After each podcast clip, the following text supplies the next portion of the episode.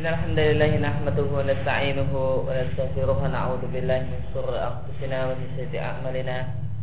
من يهد الله فلا مضل له ومن يضلل فلا هادي له. وأشهد أن لا إله إلا الله وحده لا شريك له. وأشهد أن محمدا عبده ورسوله صلى الله عليه وعلى آله وصحبه وسلم.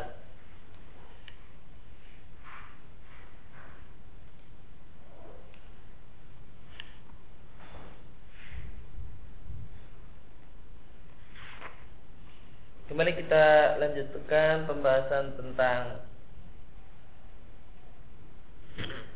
kitab Al-Furqan Baina Auli Rahman wa Auli Syaitan di pagi hari ini.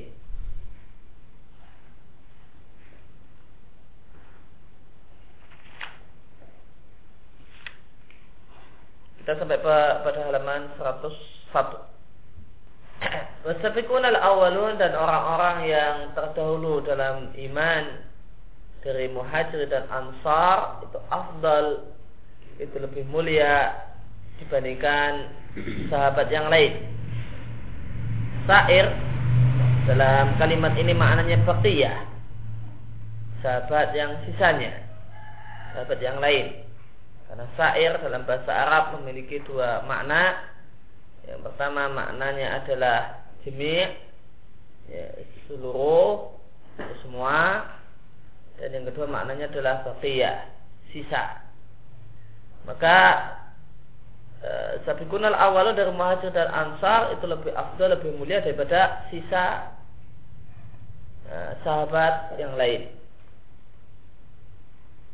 Dalilnya firman Allah Subhanahu wa taala tidaklah sama di antara kalian orang yang membelanjakan hartanya sebelum fatah wa dan berperang sebelum fatah mereka itu lebih besar derajatnya daripada orang-orang yang membelanjakan hartanya setelah fatah Waqatalu dan berperang setelah fatah Wakulan namun semuanya baik yang sebelum fatah ataupun yang setelah fatah Wa'adallahul husna Allah janjikan pada mereka kebaikan yaitu surga.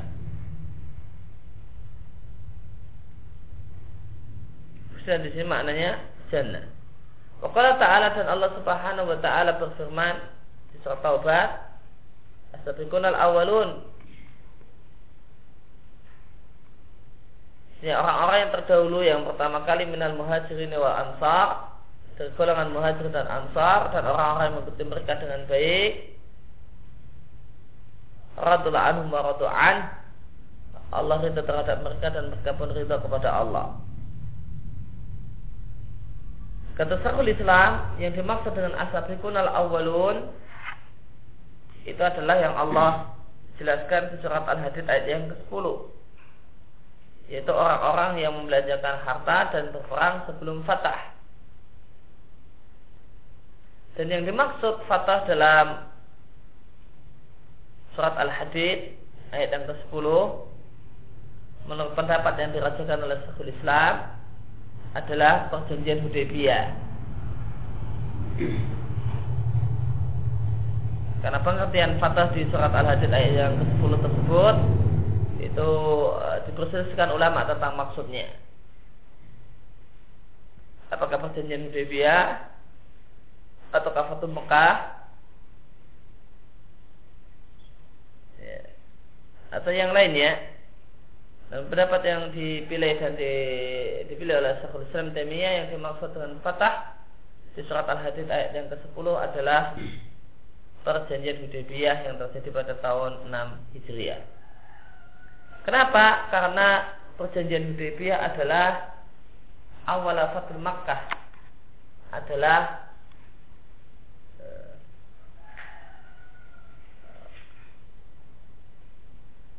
uh, indikator atau tanda atau awal-awal ditaklukkannya kota Makkah.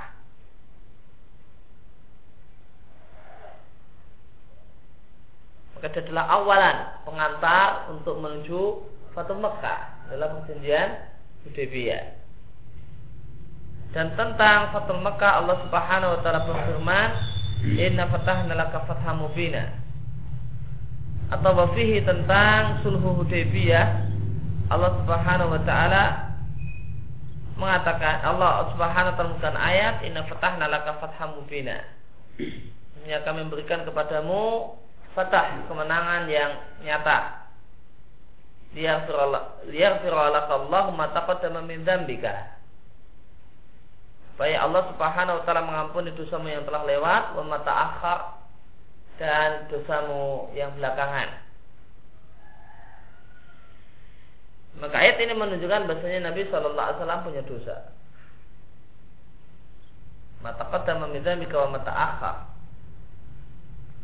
Yang kedua ayat ini menunjukkan bahasanya Allah Subhanahu Wa Taala telah berjanji untuk mengampuni eh, dosa Nabi kita Shallallahu Alaihi Wasallam yang terdahulu ataupun yang belakangan. Allah tidak uh, Allah tidaklah mengampuni dosa kecuali berarti ada dosa yang bisa diampuni. Berarti Nabi Shallallahu Alaihi Wasallam punya dosa.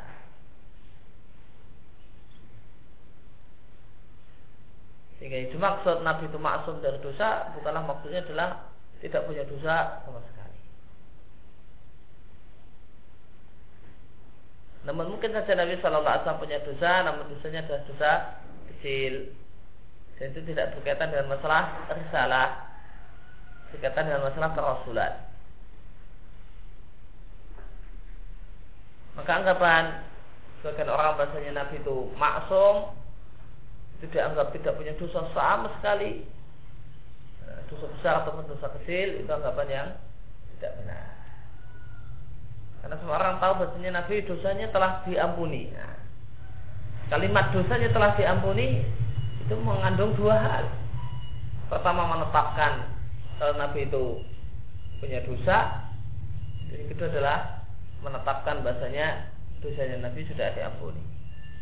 Kalau para sahabat bertanya kepada Nabi Shallallahu Alaihi Wasallam Rasulullah, Ifathun huwa.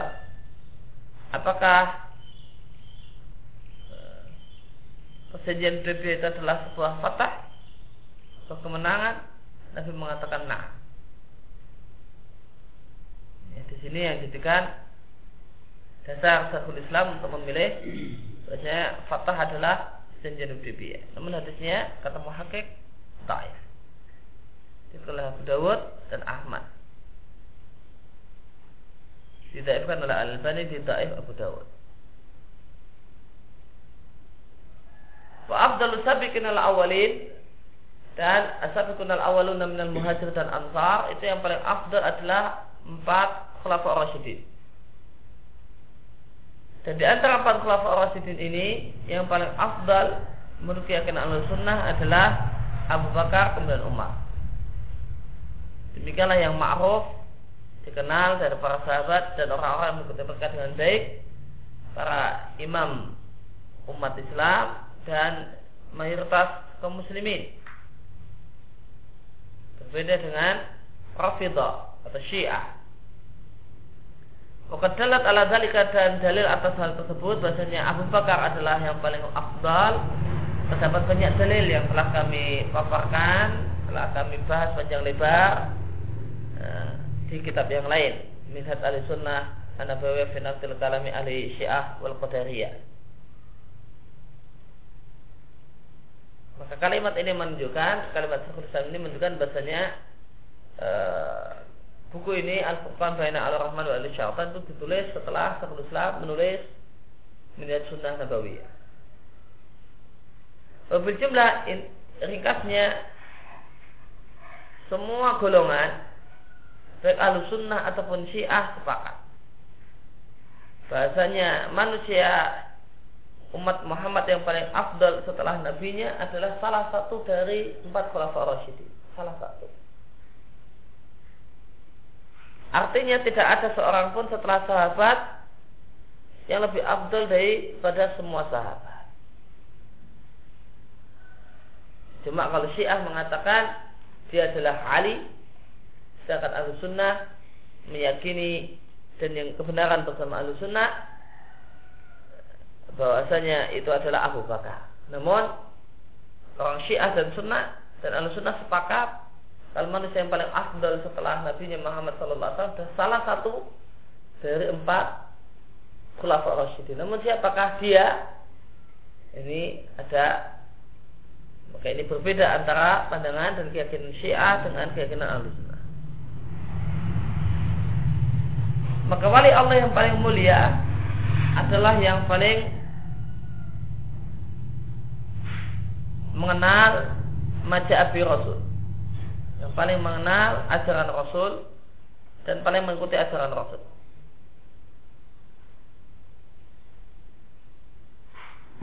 Semacam para sahabat yang mereka adalah bagian dari umat Islam yang paling mengenal agamanya dan paling mengikuti dan paling mempraktekkan agama. Sedangkan Abu Bakar As-Siddiq adalah orang yang paling sempurna pengetahuannya tentang ajaran Rasul Sallallahu Alaihi Wasallam dan yang paling sempurna adalah mengamalkannya. Kesimpulannya maka Abu Bakar adalah wali Allah yang paling afdal setelah nabinya sallallahu alaihi wasallam.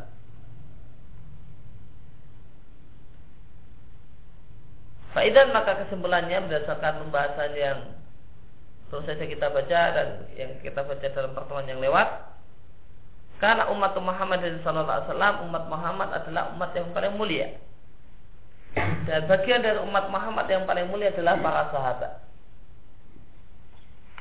dan para sahabat yang paling mulia adalah empat khulafa rasyidin.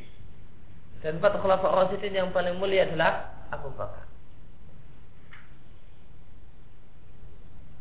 Kemudian Syekhul Islam menyinggung atau membahas tentang akidah sufiyah.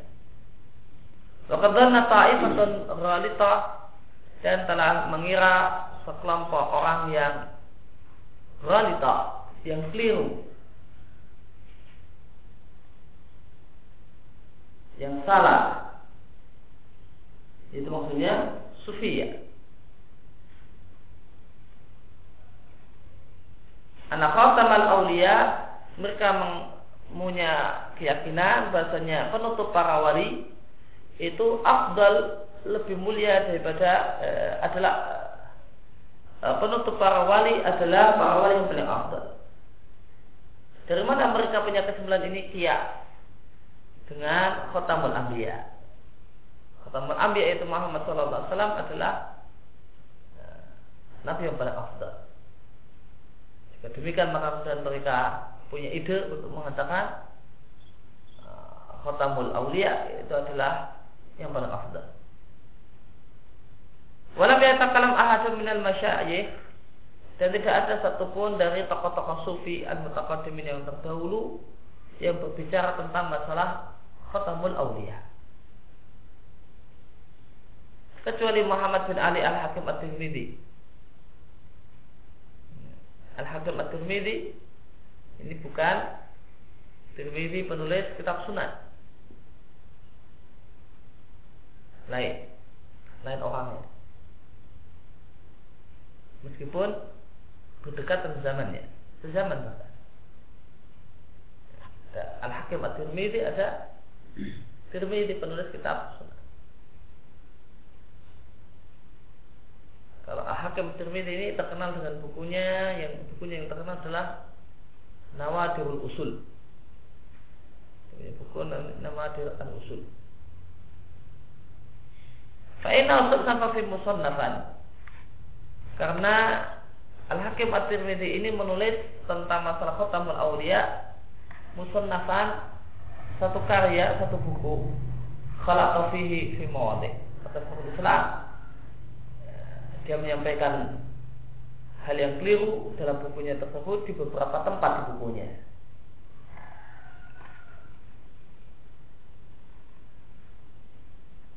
Summa sarata ifatun minal muta'akhin kemudian sejumlah orang-orang belakangan dari kalangan sufiyah yas'umu menyangka masing-masing dari mereka maksudnya dialah penutup para wali. Setelah wacana penutup para wali ini berkembang kalangan tokoh-tokoh sufi, hanya apa yang terjadi? Semua wali mengaku atau semua yang menganggap dirinya adalah wali mengaku-ngaku dia adalah khotamul awliya supaya bisa menjadi afdulul awliya. Maka di sini ada uh, pelajaran adab ya, dari perkataan Syekhul Islam di sini. Beliau menyebut Sufiyah dengan Ta'ifatun Ghalita. Kelompok orang yang keliru Kelompok orang yang salah. Ada sesat. Makanya ada satu kesesatan yang sangat parah Namun Dia menggunakan bahasa yang halus. Menggunakan istilah Ta'ifatun Ghalita tidak menggunakan ta'ifatul dollah atau ta'ifatul halika atau bahasa yang lebih sangar yang lainnya. Namun dia menggunakan bahasa yang sangat masa Allah halus. Ada sesat demikian sesat itu masih dikatakan keliru salah jalan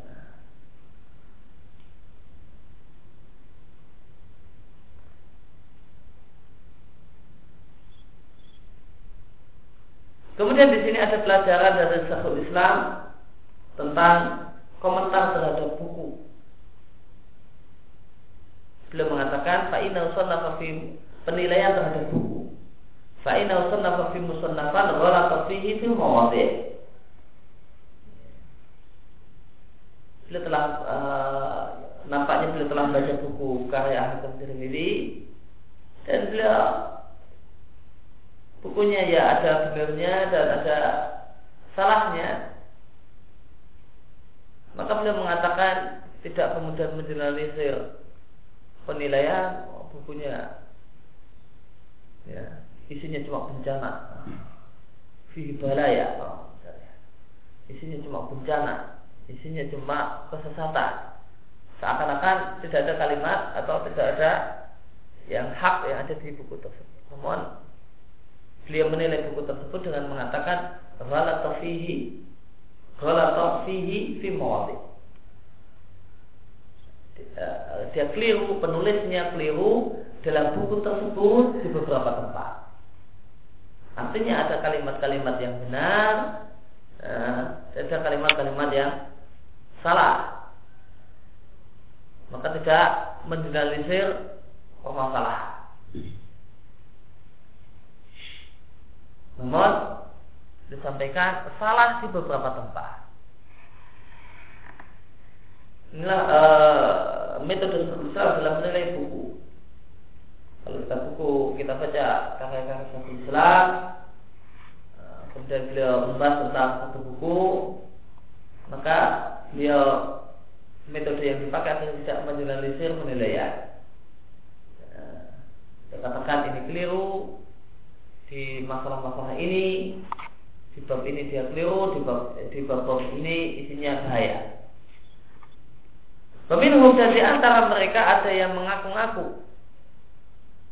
Bahasanya Khatamul Aulia penutup para wali itu lebih afdal daripada lebih afdal daripada Khatamul Anbiya. Penutup wali itu lebih afdal daripada Muhammad Sallallahu Alaihi Wasallam Namun lebih afdalnya katanya ya, tidak dari semua aspek. Menjadi ilmi billah dari aspek ya, pengetahuan terhadap Allah. Mereka mengatakan anal anbiya yastafidun al ilma billah min jihatihi. Bahasanya para nabi itu mengambil uh, faedah ilmu tentang Allah punya ilmu tentang Allah menjadi melalui khatamul awliya. Para nabi kata sebagian sufia itu mengenal Allah Subhanahu wa taala melalui khatamul awliya. Demikian keyakinan dan anggapan Ibnu Arabi penulis kitab Futuhat Mekiyah dan penulis kitab Khususul Hikam.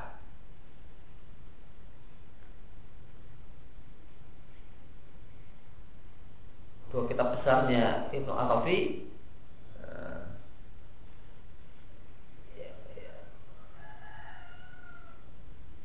yang isinya tentu banyak banyak kata ulama isinya banyak hal yang berbahaya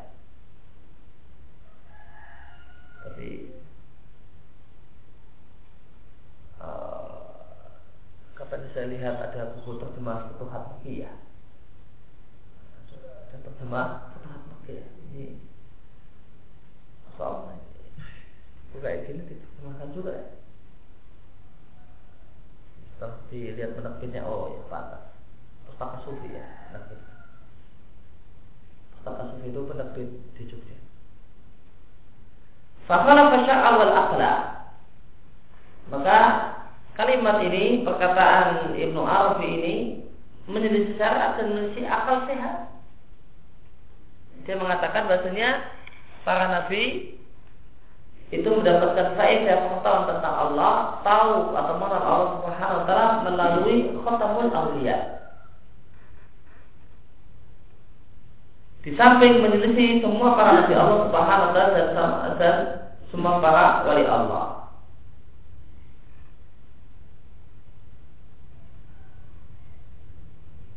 Kama yukal sebagaimana dikatakan terhadap orang yang mengatakan Fakhara alaihim sakabu. Ada orang yang ngomong atap itu menimpa mereka minta dihim namun dari bawah. Atap rumah kok menimpa orang dari bawah. Ini orang nggak sembrono ngomong.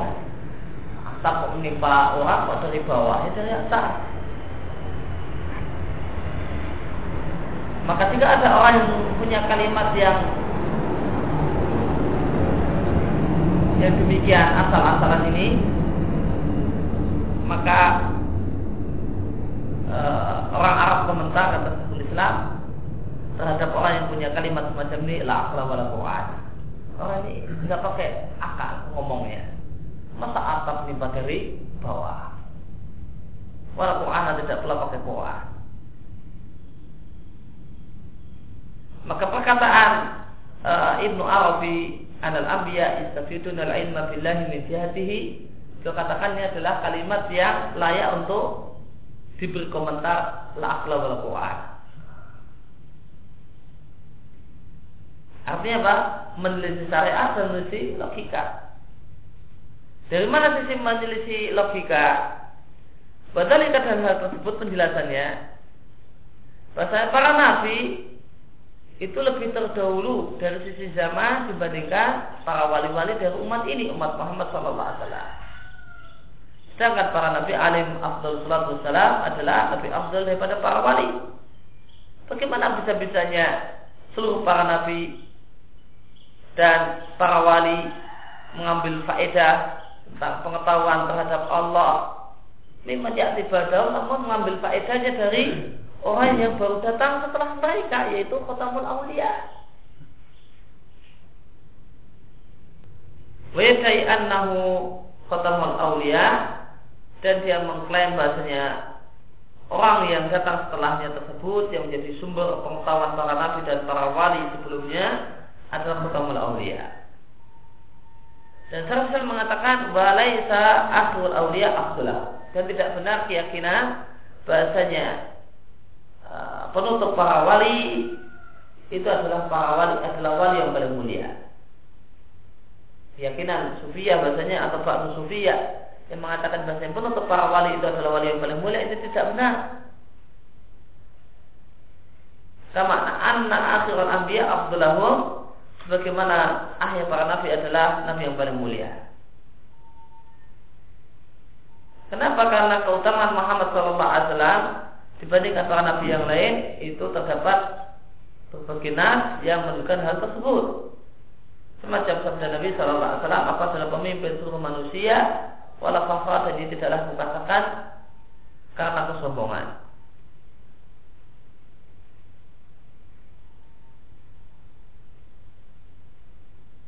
Lihat catatan kaki hadisnya sahih dalam Ahmad bin Ibnu Majah dengan sanad hasan li namun punya banyak hadis penguat sehingga bisa naik jadi sahih. Sedangkan e, hadis ini juga dihadapkan Muslim dari Abu Hurairah namun tanpa tambahan wala fakra. Kalau wala fakra itu riwayat Ahmad. Kalau riwayat Muslim ana sayyidu waladi Adam titik.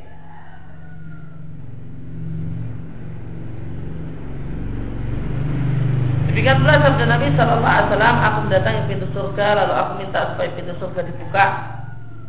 Maka penjaga pintu surga mengatakan siapa kamu? Aku katakan Muhammad. Penjaga pintu surga mengatakan jika umir itu dengan aku diperintahkan supaya aku tidak membukakan pintu surga untuk seorang pun sebelummu. Yang tentang masalah manakah yang paling abdul itu adalah masalah gaib membutuhkan dalil. Kalau kita katakan Khatamul Anbiya itu adalah nabi yang paling afdal, penutup para nabi adalah nabi yang paling mulia karena memang ada dalilnya. Dan tidak terdapat dalil bahwa penutup para wali adalah atau wali yang paling terakhir adalah wali yang paling mulia sehingga tidak bisa tidak bisa kias dalam hal ini.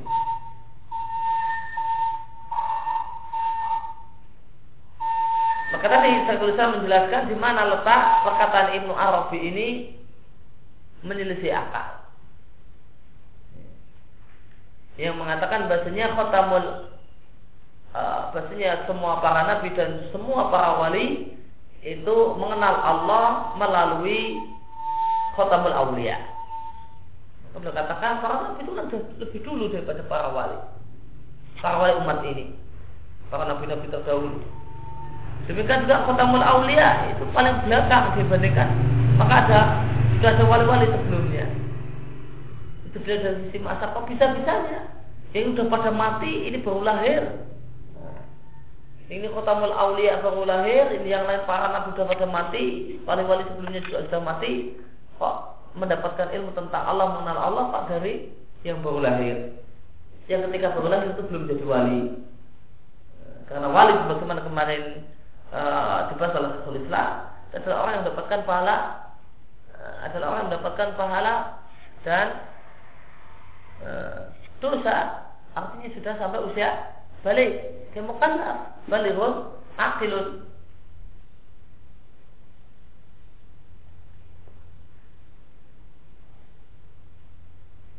maka kalau baru lahir bukan belum wali karena wali itu setelah e, setelah sampai usia balik kemudian dia beramal amalnya diterima jadilah orang manusia soleh maka jadilah dia seorang oleh Allah Subhanahu wa taala.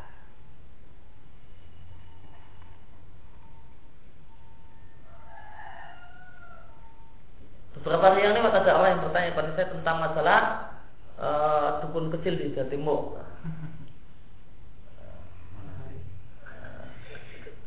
Dia orang tersebut tanya kepada saya apakah mungkin kita katakan dukun kecil tersebut wali.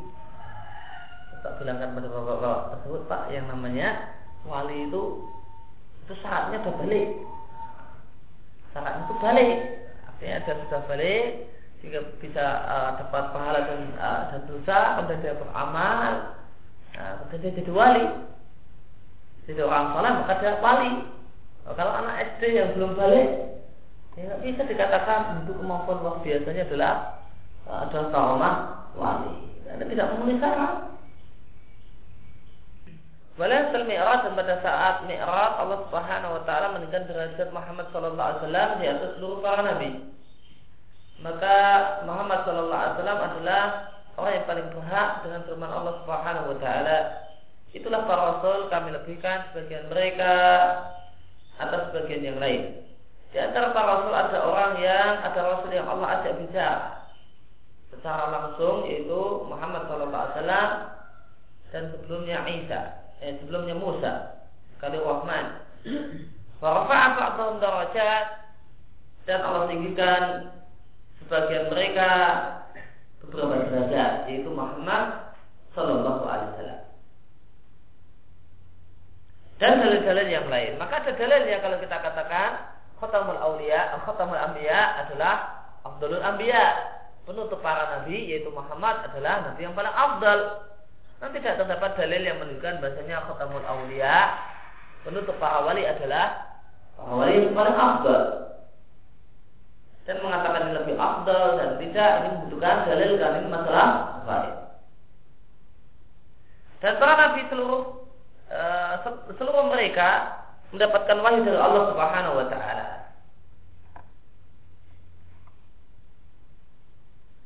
Lebih-lebih lagi dan Muhammad SAW tidaklah dalam kenabiannya membutuhkan yang lainnya. Maka syariat Muhammad SAW tidaklah membutuhkan Nabi sebelumnya, tidak pula orang-orang setelahnya. Berbeda dengan kenabian para Nabi selain Muhammad SAW. Karena Al-Masih yaitu Isa alaihissalam ahalahu fi aksar syariah uh, dalam mayoritas hukum-hukumnya itu merujuk ala Taurat, merujuk pada hukum Taurat.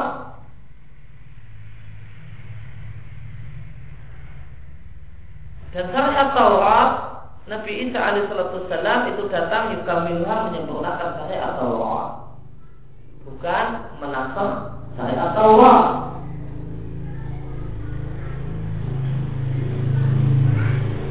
nah, karena itu hukum-hukum yang diberikan oleh Nabi Isa alaihissalam itu banyak merujuk atau bahkan sini dikatakan mayoritas merujuk kepada hukum-hukum Taurat.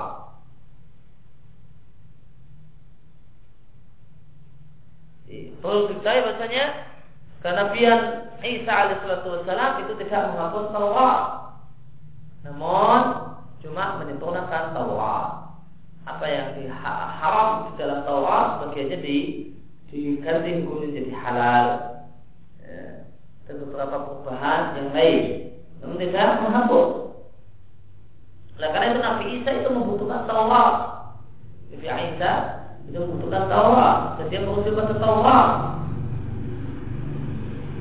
Oleh karena itu maka Nasrani membutuhkan kepada kenabian para uh, para nabi terdahulu sebelum Al-Masih.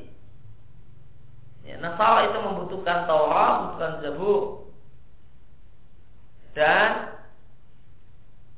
24 nabi sebelumnya. atau penggenap 24 nabi sebelumnya selain Isa. Dengan Isa dengan Al-Masih 24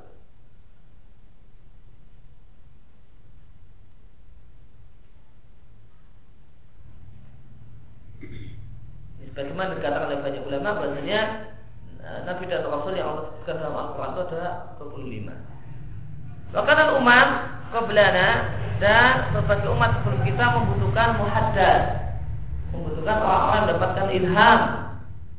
Ini berbeda dengan umat Muhammad sallallahu alaihi wasallam.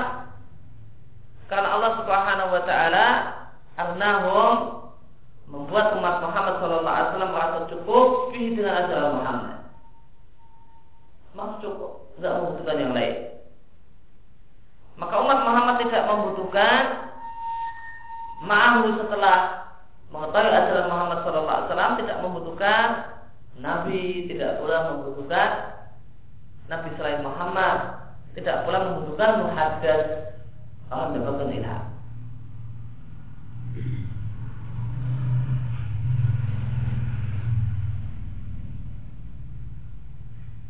Bahkan Allah Subhanahu wa taala telah mengumpulkan untuknya untuk Muhammad sallallahu alaihi wasallam berbagai keistimewaan, pengetahuan dan berbagai amal soleh yang Allah sebar fi ghairi minal anbiya kepada para nabi sebelum atau selain Muhammad sallallahu alaihi wasallam.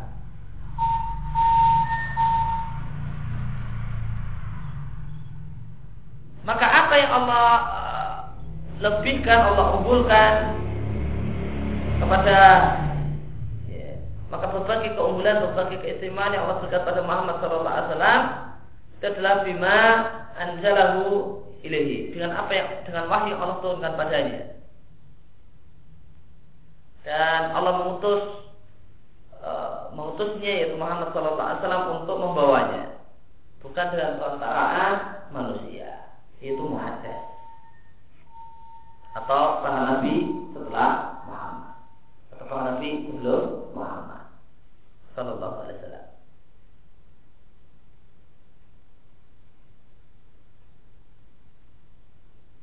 Dan ini berbeda dengan para wali maka semua orang yang telah sampai padanya kerasulan Muhammad SAW dia tidak menjadi wali Allah kecuali jika dia mengikuti Muhammad SAW.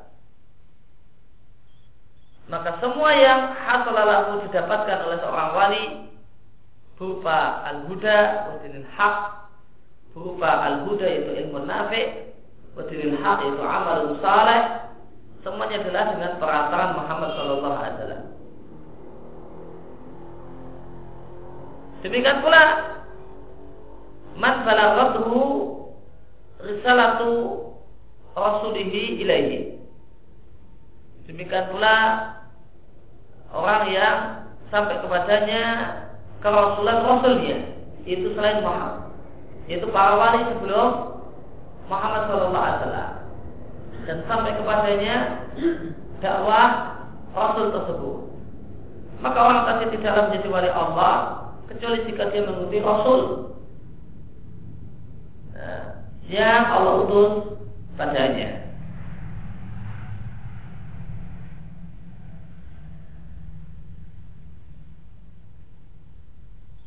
Maka bukannya Nabi itu membutuhkan wali sebagaimana statement Ibnu Arabi tadi dia mengatakan semua para nabi membutuhkan ketemu mulia. Bahkan yang benar adalah semua wali itu membutuhkan nabi. Semua wali yang bukan nabi itu membutuhkan nabi. Wali di umat Muhammad SAW ini membutuhkan syariat Muhammad SAW dan para wali di umat-umat terdahulu itu membutuhkan kepada syariat nabinya masing-masing. Ini yang benar, bukannya semua nabi malah membutuhkan wali. Bagaimana tidak ada siapa mengaku-ngaku min haula il aulia di antara mereka-mereka para wali yang telah sampai kepada mereka ajaran Muhammad sallallahu alaihi wasallam.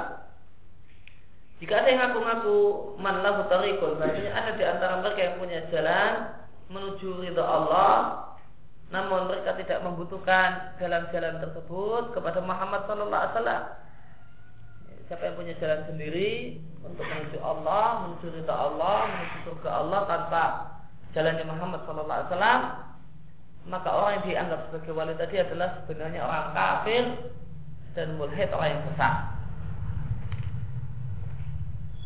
Baiklah kalau jika dia mengatakan aku membutuhkan Muhammad Sallallahu Alaihi Wasallam terkait dengan ilmu zahir, tidak terkait dengan ilmu batin, atau mengatakan membutuhkan Muhammad dalam ilmu syariah tidak berkaitan dengan hakikat.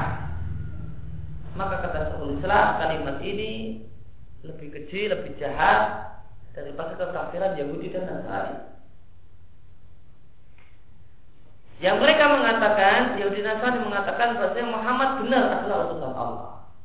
Yahudi di masa di masa silam mengakui Benar bahasanya Muhammad adalah utusan Allah, namun cuma tidak ummiyin untuk orang Arab saja. Dia Nabi, namun cuma untuk orang Arab saja. Tidak untuk kami, tidak untuk kami. Kami kan bukan orang Arab, kami bani Israel. Maka kami tidak punya kewajiban untuk beriman. Dia adalah utusan Allah, benar utusan Allah.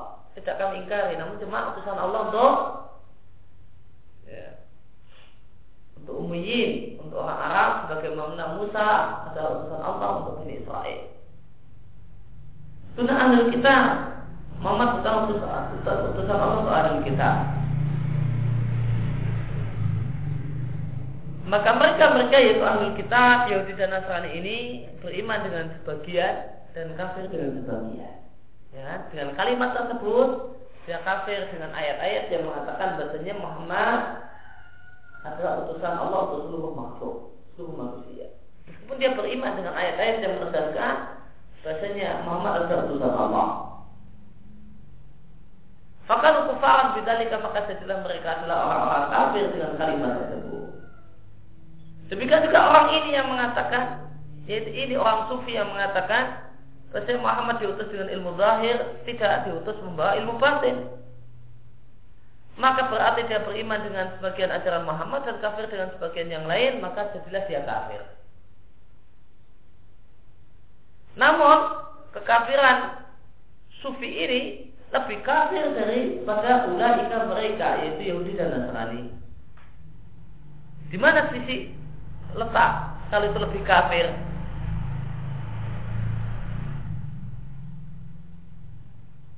Karena ilmu batin yaitu ilmu tentang keimanan hati dan hal-hal yang perlu eh, harus diketahui oleh hati dan berbagai keadaan hati itulah ilmu tentang hakikat iman yang yang tersembunyi di dalam hati.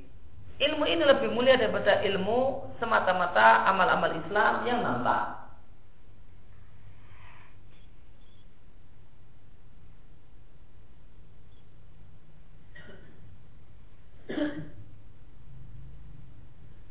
Fa'idah al mudai maka jika ada orang yang mengaku-ngaku yaitu orang sufi yang mengaku-ngaku Bahasanya Muhammad SAW hanya tahu ya, ilmu zahir, non tidak tahu tentang hakaik iman. Ya. Dan sesungguhnya dia tidaklah mengambil hakikatul iman, hakikat iman dan Quran dan Sunnah. Fakat da'a maka dia telah mengaku-ngaku anal ba'd bahasa sebagian yang dia imani adalah ajaran Rasul sallallahu alaihi wasallam sedangkan yang lain yaitu hakok yaitu masalah hakikat bukan ajaran Rasul sallallahu alaihi wasallam. Nah, kalimat ini lebih jelek, lebih buruk daripada orang yang mengatakan aku beriman dengan sebagian dan kafir dengan sebagian dan tidak mengklaim bahasanya bagian yang dia imani adalah yang lebih rendah dari dua bagian yang ada.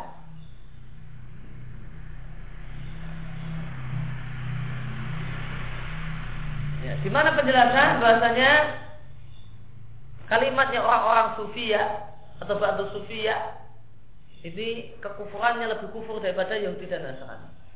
Karena Yahudi dan Nasrani cuma beriman dengan sebagian ajaran Muhammad tanpa yang lain dan dia tidak mengatakan bahasanya yang dia ambil dari Muhammad itu yang jelek, yang paling rendah. Namun cuma bagian di mana sebagian dikufur. Nah kalau orang ini orang yang orang, orang sufi ini dia mengklaim bahasanya ilmu batin itu lebih afdal daripada ilmu zahir. Ilmu batin itu lebih afdal daripada ilmu zahir. Hakikat, ilmu hakikat lebih afdal daripada ilmu uh, syariat. Nah, mereka cuma beriman dari ajaran Muhammad yang syariat saja. Hakikatnya Muhammad tidak tahu. Kami langsung mengambil dari Allah. Muhammad tahu. Muhammad punya ilmu tentang masalah hakikat. Kami ngambilnya langsung dari Allah.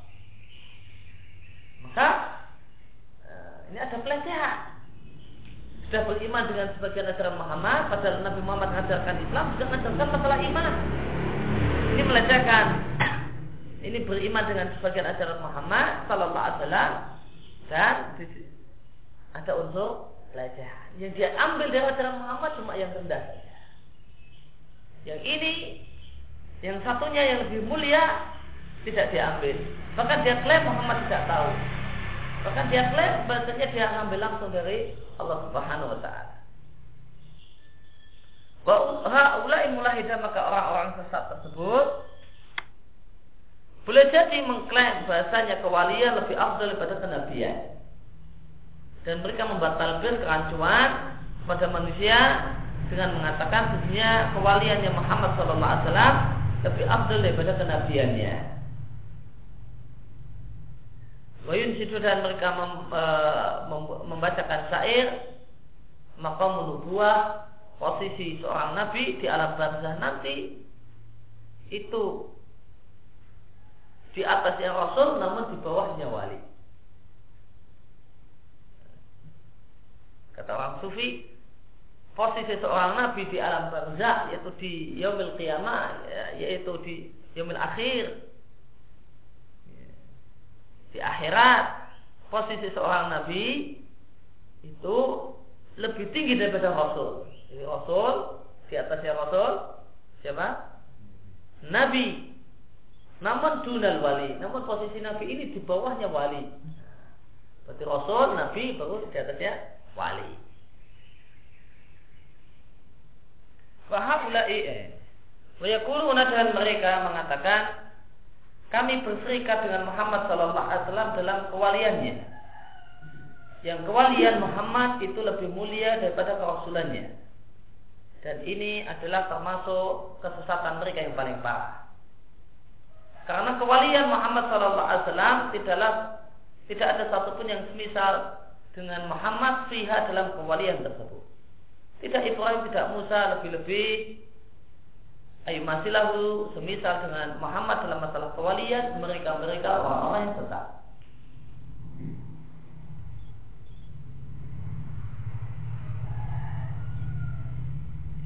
Orang sufi mengatakan kewalian Muhammad lebih abdul daripada kenabiannya. Dan mereka katakan kami berserikat dengan Muhammad dalam kewaliannya. Maka Rasulullah mengatakan kewalian Nabi Muhammad itu tidak, tidak bisa disamakan ya dengan kewaliannya Ibrahim dan Musa lebih tinggi. Bagaimana bisa-bisanya mereka orang-orang sufi itu kewaliannya sama dengan kewalian Muhammad. Setiap rasul itu nabi dan semua setiap nabi adalah wali. Sehingga rasul itu nabi sekaligus wali. Dan kerasulan seorang rasul itu mengandung kenabian. Dan kenabian seorang nabi itu mengandung kewalian. Maka bagaimanakah mungkin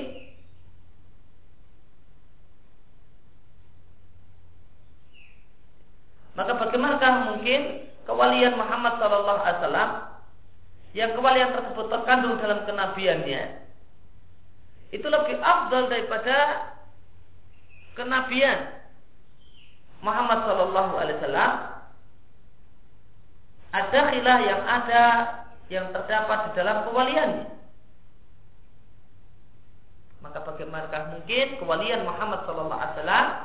Yang kewalian ini adalah bagian dari kenabian. Itu lebih afdal daripada kenabian. Yang kenabian tersebut adalah bagian dari kewalian. Wa idza qaddahu dan jika mereka berhayat ada kenabian tanpa kewalian. Pada takbirun mumtani maka ini adalah pengandian yang mustahil. Tidak ada kenabian tanpa kewalian.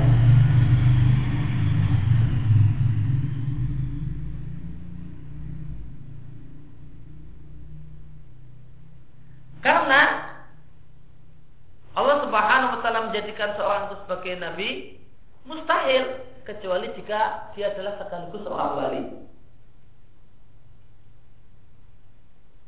Tidak mungkin Allah Subhanahu wa menjadikan seorang itu eh, sebagai nabi kecuali dia adalah sebagai orang yang Allah cintai sebagai seorang wali. Maka tidak ada kenabian yang mujarodah an walaya. Tidak ada kenabian yang tanpa kewalian.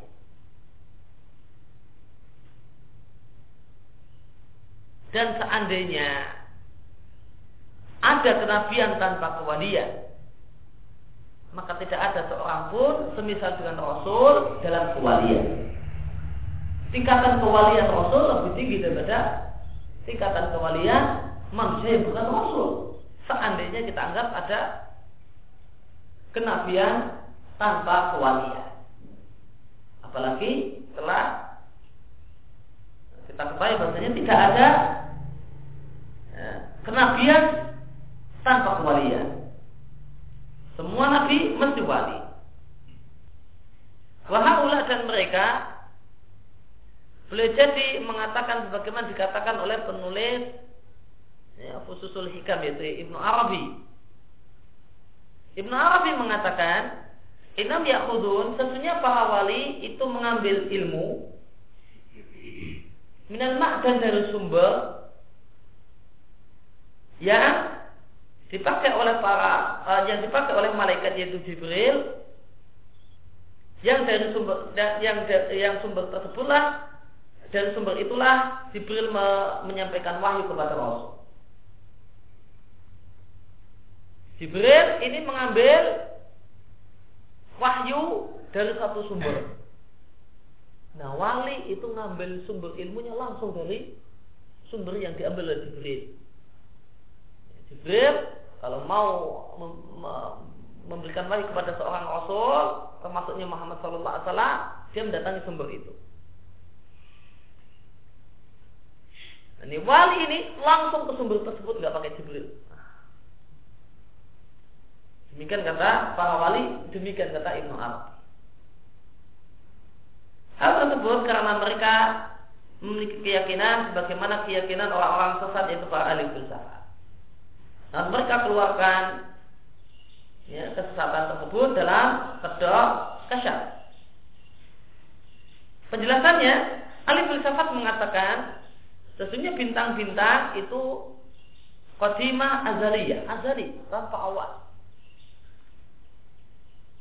Laha ilatun susyabahu biha. Dan bintang ini memiliki ilah, memiliki faktor penyebab yang diserupakan dengannya. Demikian perkataan Aristoteles dan para pengikutnya. Dan dan bintang yang pertama kali adalah mujibun bidati. Ada dengan sendirinya.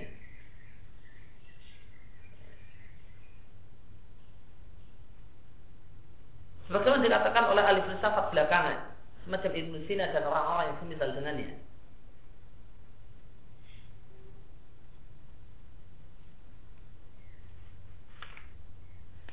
Dan mereka tidak mengatakan ahli filsafat tidak punya ahli filsafat Yunan itu tidak punya keyakinan bahasanya Allah menciptakan langit dan bumi dan makhluknya di antara langit dan bumi selama enam hari.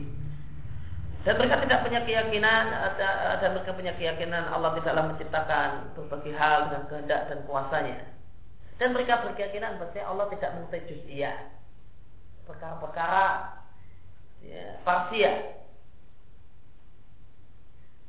Bagaimana akidah filsafat yaitu filsafat Yunan tentang tentang ilmu Allah? Ima boleh jadi mereka mengkari ilmu Allah secara mutlak. Allah tidak punya ilmu, tidak tahu keadaan makhluk. Demikian perkataan Aristoteles. Atau mereka yaitu ahli filsafat Yunan mengatakan Allah itu mengetahui perkara yang berubah-ubah itu cuma mengetahui kuliahnya saja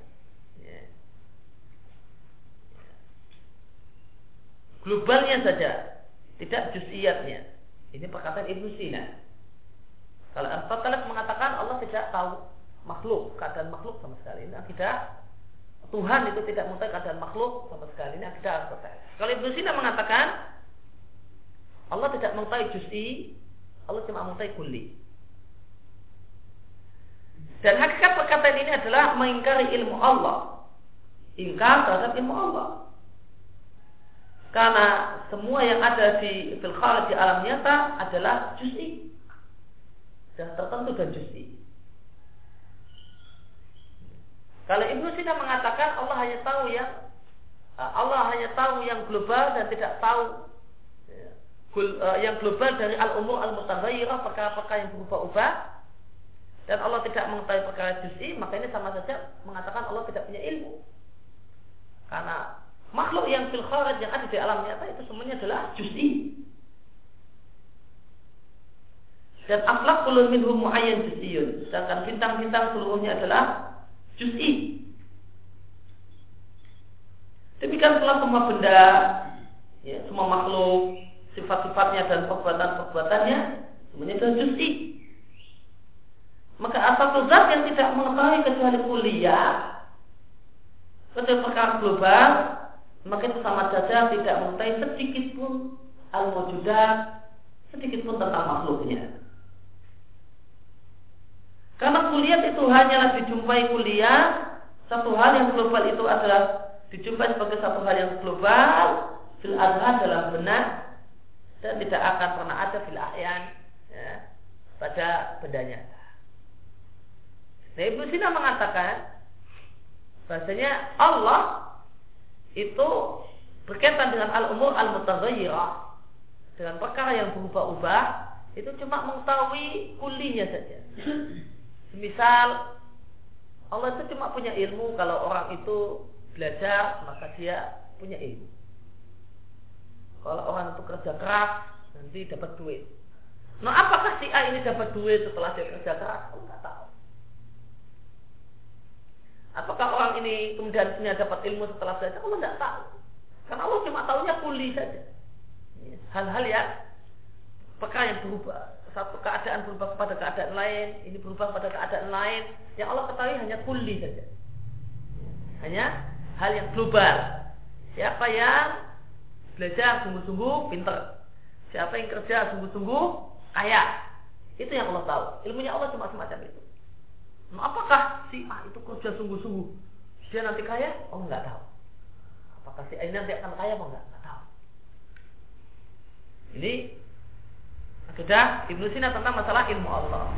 Kata Syekhul Islam ini sama saja mengingkari ilmu Allah dan sama saja mengatakan Allah nggak tahu apa-apa tentang makhluknya. Karena yang kuli itu cuma ada di benak, ya. nggak ada di nggak tidak berkaitan dengan ayat, tidak berkaitan dengan benda tertentu.